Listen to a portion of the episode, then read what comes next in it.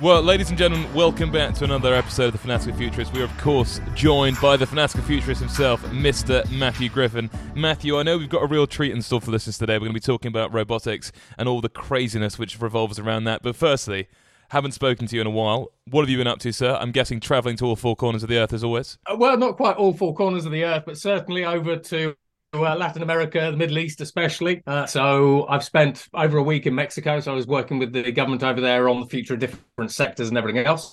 Uh, so that was actually kind of fun. So we ended up in Mexico City, but also down in Cancun.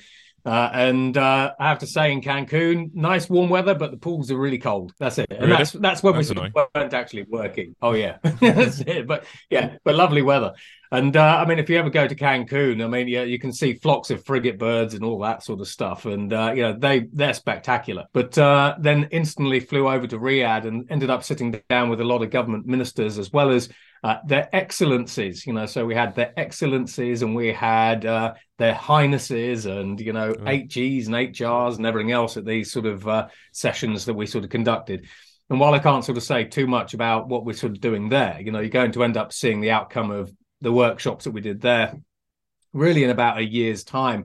Um, again, you know, as I sort of travel between different countries and speak to different governments, but also businesses, but in this case, governments, it's just staggering to see the approach that different governments take to owning the future, if you kind of want to put it like that. You know, when I was in Saudi Arabia, you know, we were talking about the future of different sectors, just the ease at which these ministers and these excellencies got things done was staggering. You know, they would be talking about building huge complexes to do new things, and they just go, "Yeah, you know, we've got the land over there." Um, you know, we've got the people aligned, but we're just going to build this stuff. You know, and this is typically where, you know, particularly in Riyadh, you know, they're spending about $65 billion building stuff out.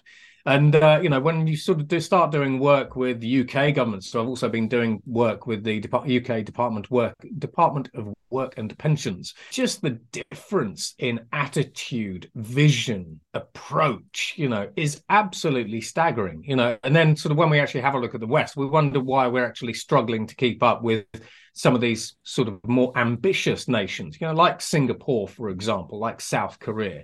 Uh, China is kind of the big elephant in the room, and so on and so forth. It's been sort of a, fascinating ride. Can't really say too much, unfortunately, because of uh, all the contracts and everything else. But um, you know, come back in a year's time, and you can see exactly what I've been up to.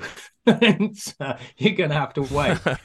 well, that does sound incredibly exciting, Matthew. But obviously, we are here today to look at the future of robotics. So, why don't we start off by just explaining what is robotics in general? So when we actually have a look at the field of robotics, you know, certainly in this podcast, we're sort of going to angle ourselves more towards, you know, robot robots in terms of, and I was going to say robots in terms of these sort of giant metal lumbering hulks, basically that we sort of talk about and see in science fiction films. But actually, as you'll sort of find out as we sort of step through the next, you know, sort of half an hour or so, that's definitely not the case. You know, there's a lot more basically to yeah, non RPA robotics than first meets the eye. And that's both scary, exciting, uh, and it's a really deep wormhole that we can go down. Well, talking scary, Matthew, why don't you scare us with some robotic facts or something shocking to start us off? Yeah, all right, okay. So, uh, so I suppose I mean let's start here because yeah, when I'm doing my keynotes and things, uh, there are actually quite a lot of people that say, "So, Terminator," you know, real, not real. Okay, so we might as well actually just set, step down that particular rabbit hole. Now, when we have a look at the development of military robots or military robotic systems, um, on the one hand, we've got organizations like Lockheed Martin that have already managed to develop what we call fully autonomous kill chains. Now, they've done this with drones, really, you know, but ultimately we can start translating this into robots as well. Um, so, again, a little bit of a segue here. So, with Lockheed, quite a while ago, basically, they managed to they managed to create a drone that is fully launchable from a s- submarine.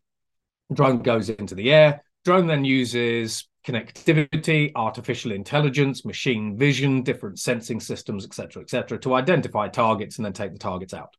Now, when you actually have a, when you sort of step back in time again a little, for about a year ago, the United Nations uh, concluded, um, but were very careful with their wording, that there was a Turkish drone, and the reason why I'm talking about drones is because this will segue into robots in a minute.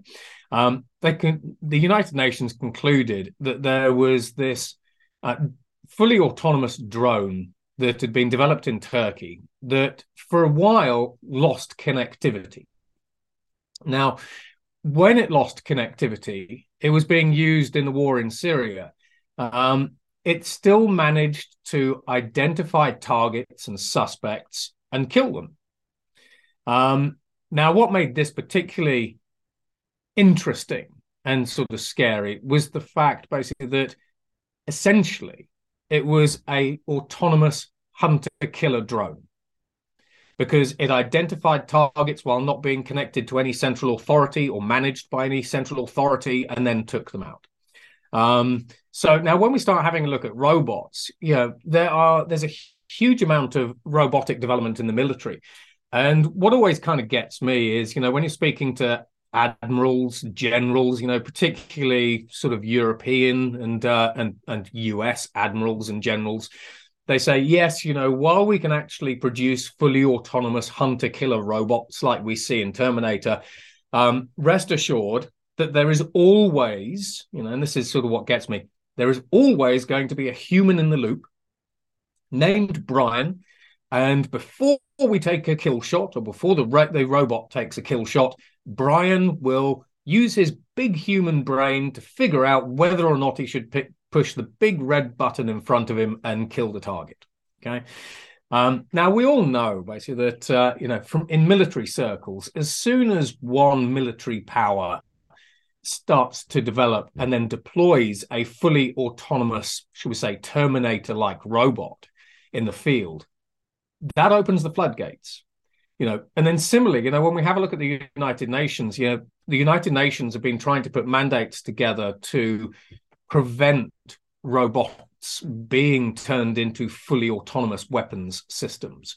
And there are a lot of countries that are not signing up to those policies so the united kingdom for example russia obviously the united states china and so on and so forth so while we have these generals and admirals saying we will never ever produce a fully autonomous hunter killer robot. There will always be this bloke called Brian who makes the final decision.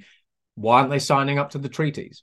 Yeah, and they're not signing up to the treaties because ultimately they are generally all afraid that at some point another superpower is going to deploy and field a fully autonomous hunter killer robot and they want the flexibility to deploy their own. So anyway, now we've sort of got kind of got that out of the way when we actually have a look at the Terminator, you know, Terminator and Skynet kind of work in sync.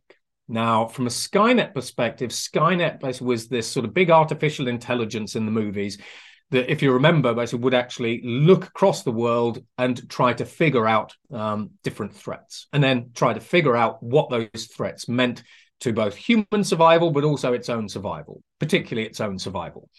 Now, there is a a, an artificial intelligence that's being developed by the US bleeding edge military research department called DARPA. Um, and this particular artificial intelligence is is exclusively designed to scan the world basically for risks and threats and then try to figure out what does all that all mean Okay, so um, we've got this system that is being developed. They reckon it's going to take about a decade because it's a very large project. But we've got this system that's being developed that essentially is part of that Skynet. Now, when we actually have a look at what Skynet also managed to do, Skynet also managed to take over control of a lot of the US military's uh, military installations and weapon systems. Now, about three years ago, again, DARPA was running what we call capture the flag competitions. Uh, and these capture the flag competitions were exclusively targeted at trying to create artificial intelligences that were both capable of identifying vulnerabilities within yeah, enemy systems and then either exploiting them or identifying vulnerabilities in a friendly cyber system and then patching it. Now, about two years ago, the US military actually deployed one called Mayhem into its critical operations. You can look at this online and everything else. It's a lovely conspiracy theory, uh, sort of, you know, waiting to rise its head. But actually, uh, you know, the, the Pentagon went on record, which is always sort of strange, and said, yep, you know, we've taken this platform called Mayhem and we've shoved it into our critical systems. Now, Mayhem was actually one of these artificial intelligence robot hackers that is that is designed to identify and either fix or exploit vulnerabilities basically within the Pentagon's um, cyber operations systems. Um, now, in addition to that, when we actually have a look across the pond, uh, have a look at Russia, Russia for decades has been talking about its dead hand artificial intelligence. Now, no one really knows whether it exists or not, um, but you know they are generally suspicious and generally think that it does. Um, the Russian artificial intelligence dead hand system is an AI which has been developed over the past couple of decades that essentially listens out for signals traffic. Yes, so if this artificial intelligence hears chatter between the Russian high command and the Russian government, then it kind of figures that the Russian government hasn't been wiped out by a nuclear, yeah, nuclear bomb.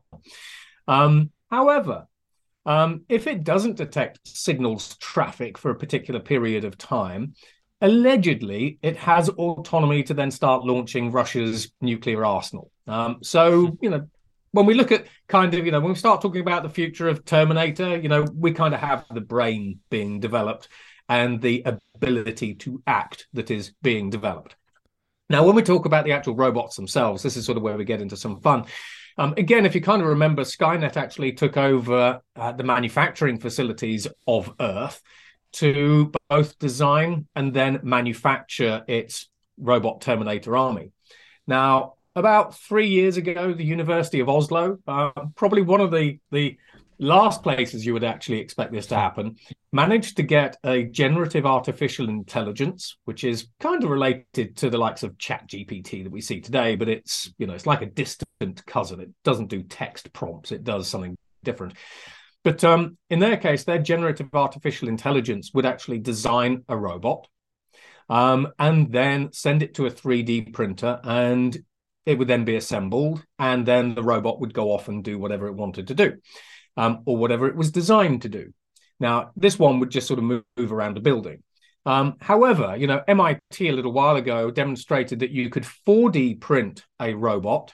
Now, when you 4D print a robot, the robot doesn't need assembling by a human person.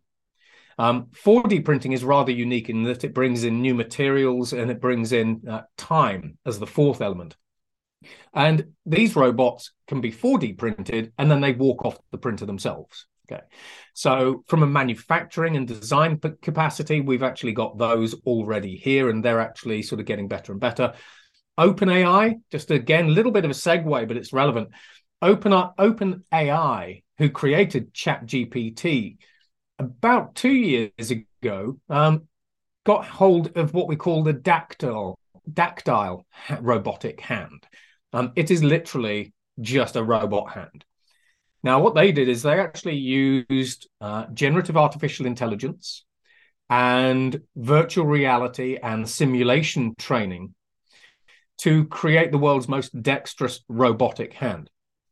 Now, this robotic hand was developed by cramming over 800 years worth of training into just a couple of days, all in simulation. But the reason why I'm mentioning this is because this robot hand can solve a Rubik's cube in a minute one-handed. It's that dexterous you know. So when we actually have a when we start thinking about creating some sort of more advanced yeah robotic systems uh, that can start play you know that can start being on a par basically with the terminator you know we've got generative artificial intelligences that are creating some really interesting robotic capabilities. In addition to that, we've also got other generative artificial intelligences that are creating what we call evolutionary robots. Now, these evolutionary robots do exactly what they say on the tin.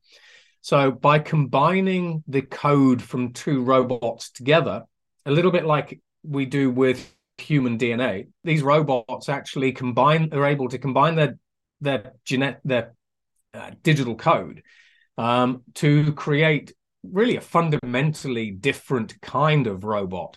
Now, again, you know, when we have a look at these, these are sort of coming through in Europe. When we have a look at the field of what we call evolutionary robotics, you know, we do increasingly have ro- robots that are able to design themselves, but then also combine their own code to evolve new characteristics and properties that are representative of both of their both of their hosts. When we actually have a look at that, um, we now have a Terminator robot that can start evolving.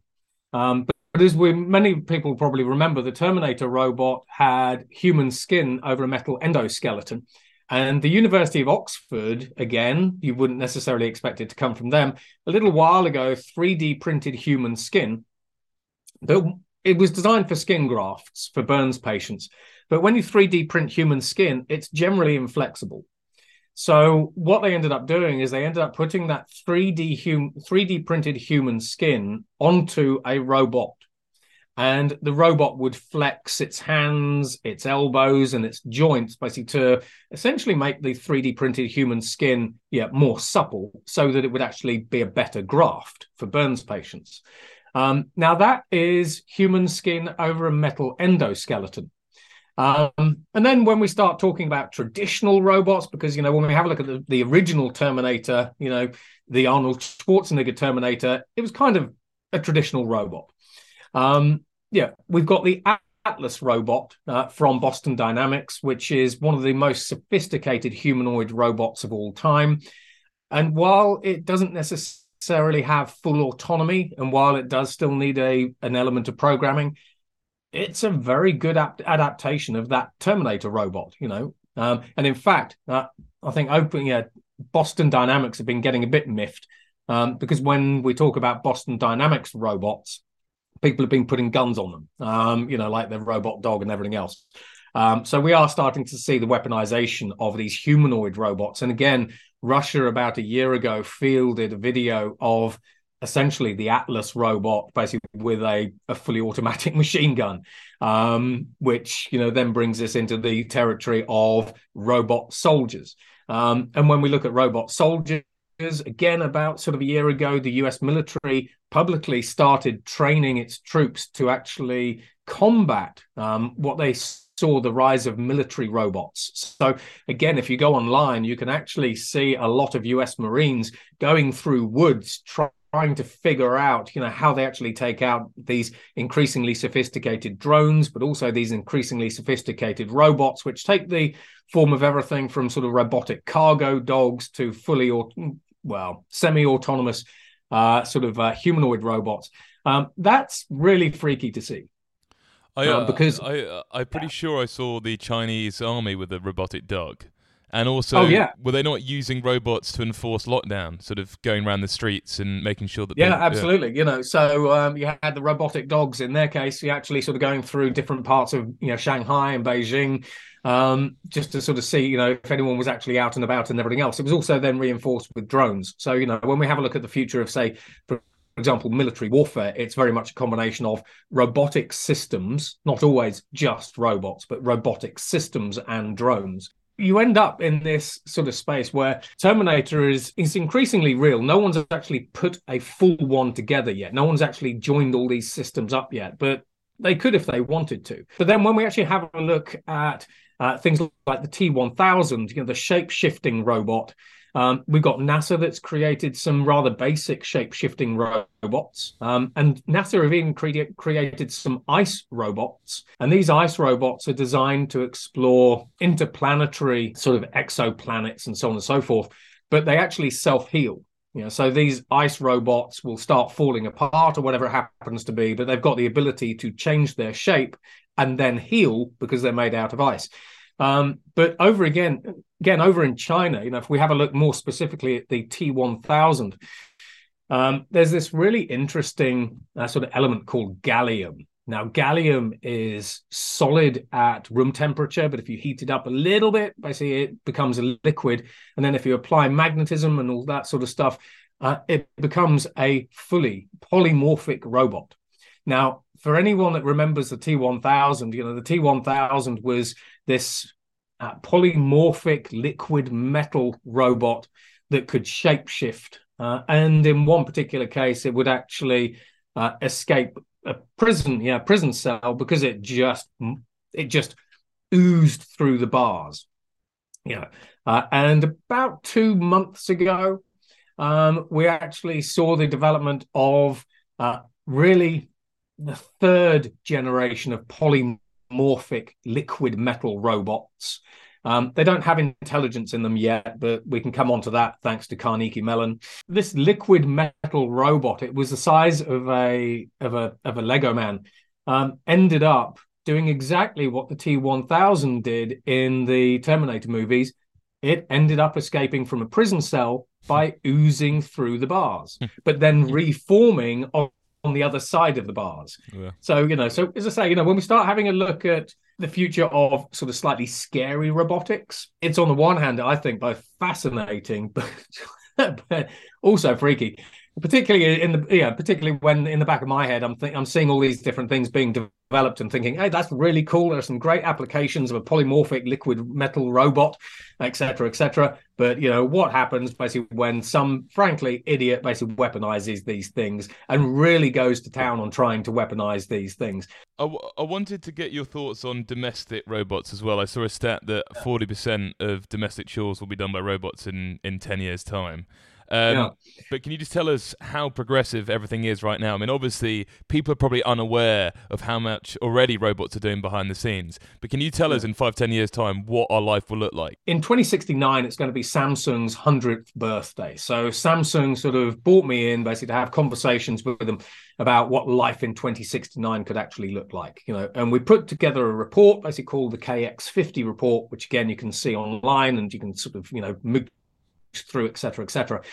And um, yeah, one of the things basically that Samsung identified through its commu- consumer research when they went out to lots of people and said, you know, what of all of the different things that Samsung could create and produce, you know, what's the thing that you want to see us develop the most? And actually, about 60% of people said, we want a robot that can do all of our housework, you know, the ironing, lay the table, you know, the dishwasher, and all that kind of stuff. So, you know, so Samsung so, sort of went off and, and did some stuff behind the scenes. Now, it says 2021. Um, Samsung actually unveiled their first domestic robot. Now, it would cost about $5,000. Um, they aren't selling them yet. But this domestic robot, again, uses a combination of artificial intelligence and machine vision. Um, it's been trained in a very specific way. Now, when we think about artificial intelligence, we think artificial narrow intelligence, you know, where narrow AI is very good at doing one thing, like loading the dishwasher, but it can't lay a table. You know, it, and, and narrow AI applies to everything, and it's very good at maths, but it sucks at physics. You know, whatever it happens to be. So we have this increasing, increasingly common concept of what we call generalized artificial intelligence, not to be confused with general artificial intelligence, which is where AI exceeds the the capabilities of humans. Um, but generalized artificial intelligence um, are AIs basically that can do multiple different things. Now, in Samsung's case, their generalized artificial intelligence, which is packed into a hybrid robot brain, you know, chip in its head basically, um, is able to do loads and loads of different things. So if you're sitting on a sofa, it can go to the fridge and it can get you out a can of beer uh, and it can bring it to you. Uh, it can tidy the table. It can lay the table. It can load the dishwasher. It can vacuum the floors. Basically, it can clean the sides. It can it can uh, tidy away and fold the laundry. You know all that kind of stuff. So um, you know that's sort of kind of a fun thing. Um, but again, you know, sort of when we actually talk about where we'll be in the next ten years' time, um, the fact of the matter is, you know, if you have a look just, for example, at robot vacuum cleaners, um, the majority of people don't have a robot vacuum cleaner. You know, despite the fact that they cost about 300 quid, you just sort of plug them in and, you know, you go out and then they vacuum your floor. And this leads us to kind of this. Today, basically, we've got the technology and tools that allow us to create these relatively advanced robots like Samsung's, um, you know, robot. Um, but the reason why we don't see these things in home in homes is because people don't necessarily trust them, or there's a cultural barrier or they're too expensive or whatever it happens to be. So, what we see from a cultural perspective is once we've developed something along the lines of the Samsung home robot, when Samsung starts selling it, it'll still take about 10 to 20 years before these things become commonplace, you know, not necessarily even ubiquitous. Simply because as humans, you know, we sort of go, oh, brand new shiny thing, but I will wait a very long time to buy the buy the brand new shiny thing. Um, but um, yeah, I mean, some of the some of the breakthroughs that we're actually seeing in sort of what we call generalized robots, you know, especially with things like the Google Everyday Robot Project, um, where these robots basically will actually sort out different things around the home. You know, they'll take the trash out, they will sort your trash for you as well, etc., etc. Um, MIT have got some very exciting programs as well, basically on that front. Um, yeah, we already have a lot of the technologies that we need to help us yeah. really eliminate probably about 80% of household chores, tidy the kids' bedrooms, etc., etc. Um, but it's going to be a very long time before most people or even a decent a decent majority of people actually have a robot at home tidying the kid's bedroom well, even though you actually probably want to buy one now. We're talking about elimination. The other eliminating factor is robots are eliminating jobs. They're obviously going to increase economic growth and you know produce new opportunities. But what is the impact going to be in the short term in the next 10 years let's say following on from that strand on jobs yeah, so so this is where when we actually have a look at the impact of you know of, of, robotics basically on jobs, you know, you've got robotic process automation, which is software. You've got just general automation itself in in the in the terms of sort of you know cognitive artificial intelligence, is generative artificial intelligence is a little bit like Chat GPT, which has the potential to disrupt about a, a billion jobs and about twenty trillion dollars worth of, G, of GDP. Um, but if we sort of stay away basically from kind of the software based robotic systems, you know, that are actually emerging, um, and ha- have a look at traditional robots. Um, about two years ago, Amazon managed to develop a, a very dexterous and very fast picking robot now, one of the biggest problems that companies like Amazon have had when it comes to bringing robots basically into the warehouse is robots are very good at sort of, you know, lifting loads and moving about the warehouses and all that kind of stuff. But frankly, human workers basically are still by far or were still by far the best way to get goods picked, you know. So in the Amazon warehouses, you'll receive these bins of products and you know you'll pick out the lego bricks and it's got to go into that basket. And you'll pick out a carrot and it's got to go into that basket over there. And you'll pick up some jeans and it's got to go into another basket over there. Humans basically up until about a year ago were still the fastest and best and cheapest way to actually do that you know do that sort of uh, that that picking function. Um, but we now have robots basically that are able to identify millions of different objects inst- almost instantaneously and then have the dexterity you know sort of typically the you know the hands the grips you know etc etc to actually pick those particular products up and then put them into different baskets and bits and bobs. So when we actually have a look at sort of traditional robotics um yeah we can already easily see how within the next 10 years amazon even by its own admission uh, will be able to create what we call dark warehouses where there are no people involved and there are no people overseeing these systems.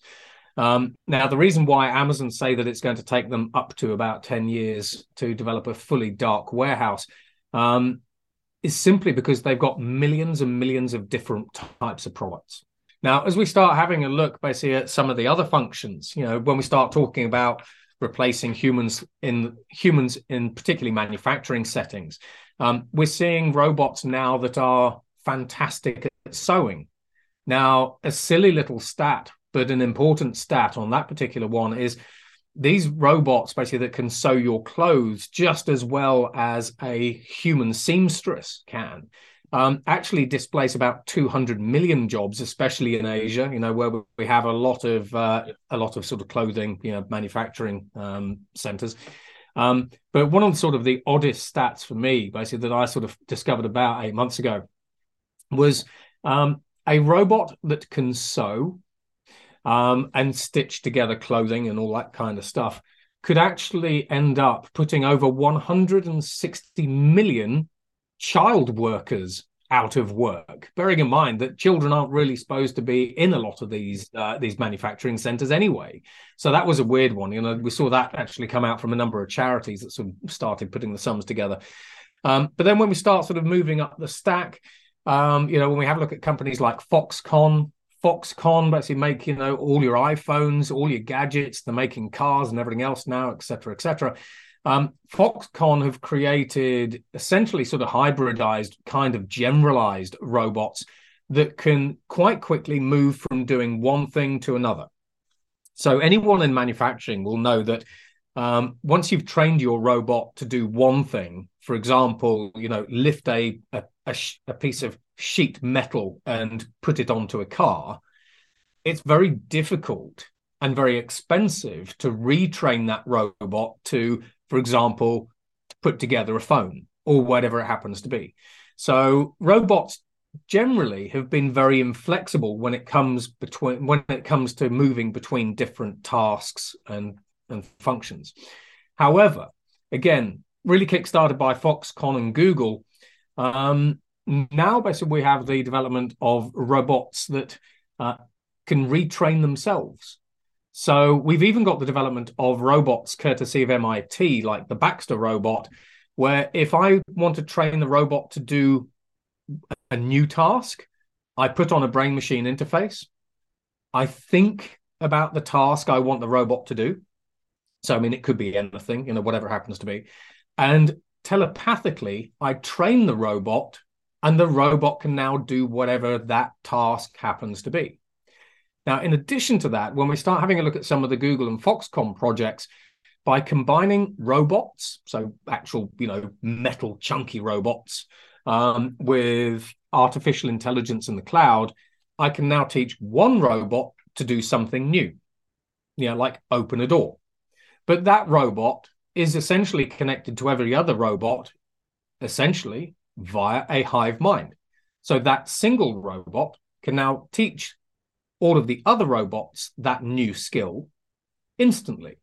So when it comes to repurposing robots in the factory, when it comes to helping them move from doing one thing to doing something completely different, the training cost is now almost zero. The time that it takes us to do it is almost zero.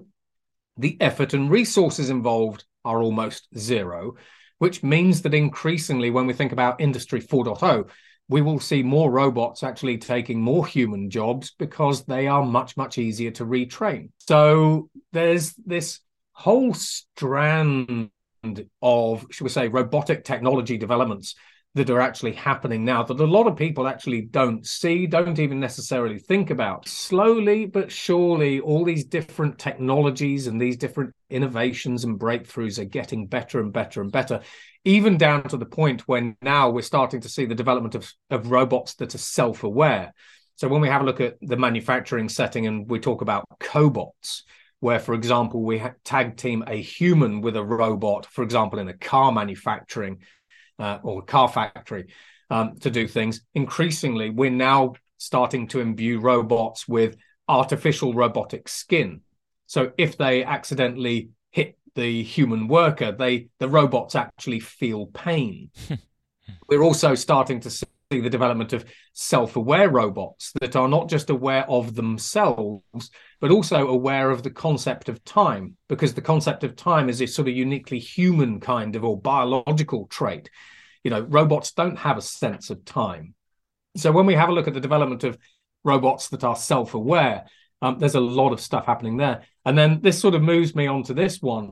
Um, a lot of people wonder when we will get conscious robots.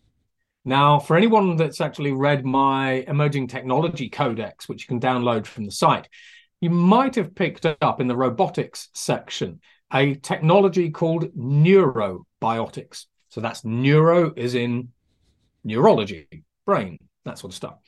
Um, again, when we actually have a look over the pond, basically to uh, to those crazy Americans, um, we're actually seeing DARPA, as well as other organizations, create some of the world's first conscious robots. And people sort of might wonder how we actually do that. Now, there's kind of two ways that we can do it. Uh, firstly, we've got organizations that have actually digitized biological brains and then put them into Lego robots, and those Lego robots will go off and do different things. But it's estimated that these robots with digitized biological brains actually have a sense of consciousness because of the way that they react to different uh, stimuli and all that kind of stuff.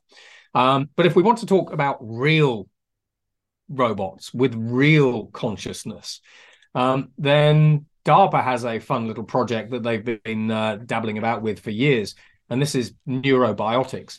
And this is where you take worm brains and all these and dragonfly brains, and you put those brains into the bodies of robots.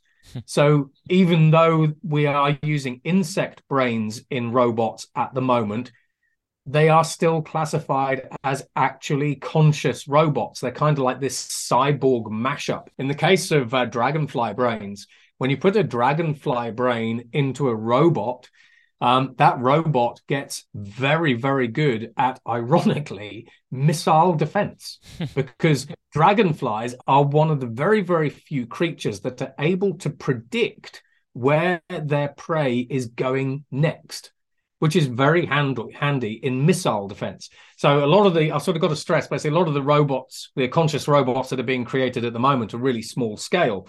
But uh, you know, when you have a look at again the sort of military applications, there are some interesting and weird things going on. But again, when you have a look at DARPA, for example, DAR, and uh, I've got to put this in simply because again it sounds crazy, but you know this this takes us into the convergence of quite a lot of different technologies. DARPA have been recruiting lots of human gamers uh, to train their robot swarms in battlefield in, in battlefield simulations. And the reason for that is, you know, if you have a look at people who play Call of Duty, for example, you know, uh, or these first-person shooters, you know, as an e-gamer, you are trying to figure out the best strategy to use to take out your your enemy, your opponent, basically in in these gaming environments. So DARPA has been putting brain machine interface hats, helmets, whatever, onto gamers' heads, recording their brain waves, and then telepathically. I mean, I say telepathically, we're sort of using human brain waves to to train robots and robot swarms and robot systems, a little bit like the MIT Baxter robot. In this particular case, DARPA are actually using the brain waves of human gamers to help them train robot swarms and help those swarms develop better battlefield strategies mm-hmm. which again is i mean something you can't really make up but again it, it, just shows the power of what happens when you start combining different technologies together so it's quite interesting to start seeing the convergence of, for example, you know, brain machine interfaces and essentially human telepathic capabilities, basically with the training and development of robots that at some point might end up killing us all back round to the Terminator. Of course, always back round to the Terminator. But before we finish off, Matthew, I know you're a big fan of hive minds uh, in robots, and obviously they're now at a point where they can self heal. They don't need the human aid anymore. But what can the humans learn from the hive mind mentality? Humans can already have a hive mind. Um, so the same the technologies that we've actually used to create robotic hive minds are actually being they're, they're, they're being adapted I'll sort of use that. You know, we're very ba- and this is at a very basic level, uh, being adapted so that we can actually create human hive minds. So there's a particular program called BrainNet, uh, and essentially using uh, again skull caps, so brain machine interface skull caps. Uh, we've already put people together um, to share telepathic thoughts. You know, so if you think about the Borg in Star Trek, I was going to say Star Wars, but if you think about that'd be wrong. Um, but if you think about uh, you know the Borg in uh, in Star Trek, you know they kind of have this you know this hive mind mentality where you know they all kind of not necessarily think the same thing, but they can all share the same thoughts and brain and all that kind of bits and bobs. We're already breaking down those barriers. Um, and organizations like sort of Harvard, MIT, University College of London, you know, there are quite a lot of organizations and universities that are actually sort of, you know, really pushing beyond the bleeding edge on this. Um, so we can see a point in time where humans can if they wanted to, if we wanted to, actually share a hive mind construct. Um, but from a from a learning perspective, you know, we've already seen the use of artificial intelligence. Again, courtesy of the US military as well as China, being used to help upload knowledge to people's minds, which I think we've sort of spoken about in previous podcasts um, because the human brain is plastic. You know, just as I'm sort of talking and people are absorbing knowledge, you know, what we've managed to do, and we managed to do this sort of really four or five years ago now, uh, is simply find a way to telepathically train people. You know, and yeah, whether this is kind of a kind of neuro training, neuroscience, et cetera, et cetera, you know, that's a whole conversation really on the future of education, which maybe we should talk about in the future. Um, so there's a lot basically that humans can actually learn from robots. I'll sort of put that carefully, but there's a lot that we can also adapt basically from sort of the world of robotic technology to actually benefit ourselves. You know, and that's before we get anywhere near things like androids, uh, cyborgs, and all these kind of other things that we're again seeing the sort of the, the early developments of. You know, when we sort of think about robots, you know, a lot of people will still will probably still be thinking about you know the big metal hulking robot you know that's chasing you down the street or carrying your shopping or whatever it happens to be or both you know maybe if you're you've gone to the shops and uh, you're sprinting back home. You know when we actually have a look at the future of robotics you've also got to think a lot smaller and you've also got to think laterally. So we've converted biological organisms into robots. So these are called xenobots a little while ago, basically, a couple of universities took frog stem cells. Um, they managed to program them and then managed to create really the first living programmable robots. Now, when I talk about these robots, there's nothing metal or artificial about these robots. They are purely organic. Um, but these Xenobot robots uh, are capable of doing basic tasks. They can be programmed, and surprisingly, uh, which might worry people, hmm. uh, they manage to replicate. Oh, good. So we've sort of got yeah. So we've got Xeno. You know, Xenobots is a really sort of fascinating area. We've got biohybrid robots, which are a combination of inorganic and organic um, materials. You know, so when we look at biohybrid robots, you know, we we've managed to turn algae into biohybrid robots, and can, they, these things can go off and detect pollution and you know do sensing uh, tasks and duties and everything else. Um, we've also got uh, DNA and molecular robots. Now, a DNA robot is a robot that is made out of DNA that can do things kind of at the nanoscale. You know, pick up molecules and do different tasks. You know, this gets us edges us closer to things like nanobots nano machines. But uh, in the case of things like uh, in the case of things like uh, molecular robots, a little while ago we managed to create a set of molecular-sized robots. Yeah, so just think of a regular robot that's just made out of molecules, you know, and much much smaller. Obviously, we managed to put these molecular robots in a production line, and we managed to get them to create molecular-sized products. Now, from a future of manufacturing perspective, those are the first kind of generation 0.01 molecular assemblers. So, you know, as I say, you know, when we start having a look basically at this sort of field of robotics, it's not just these kind of hulking, you know, metal robot dogs that are being used for last mile delivery or humanoid robots that are being used for a variety of different purposes, etc., etc.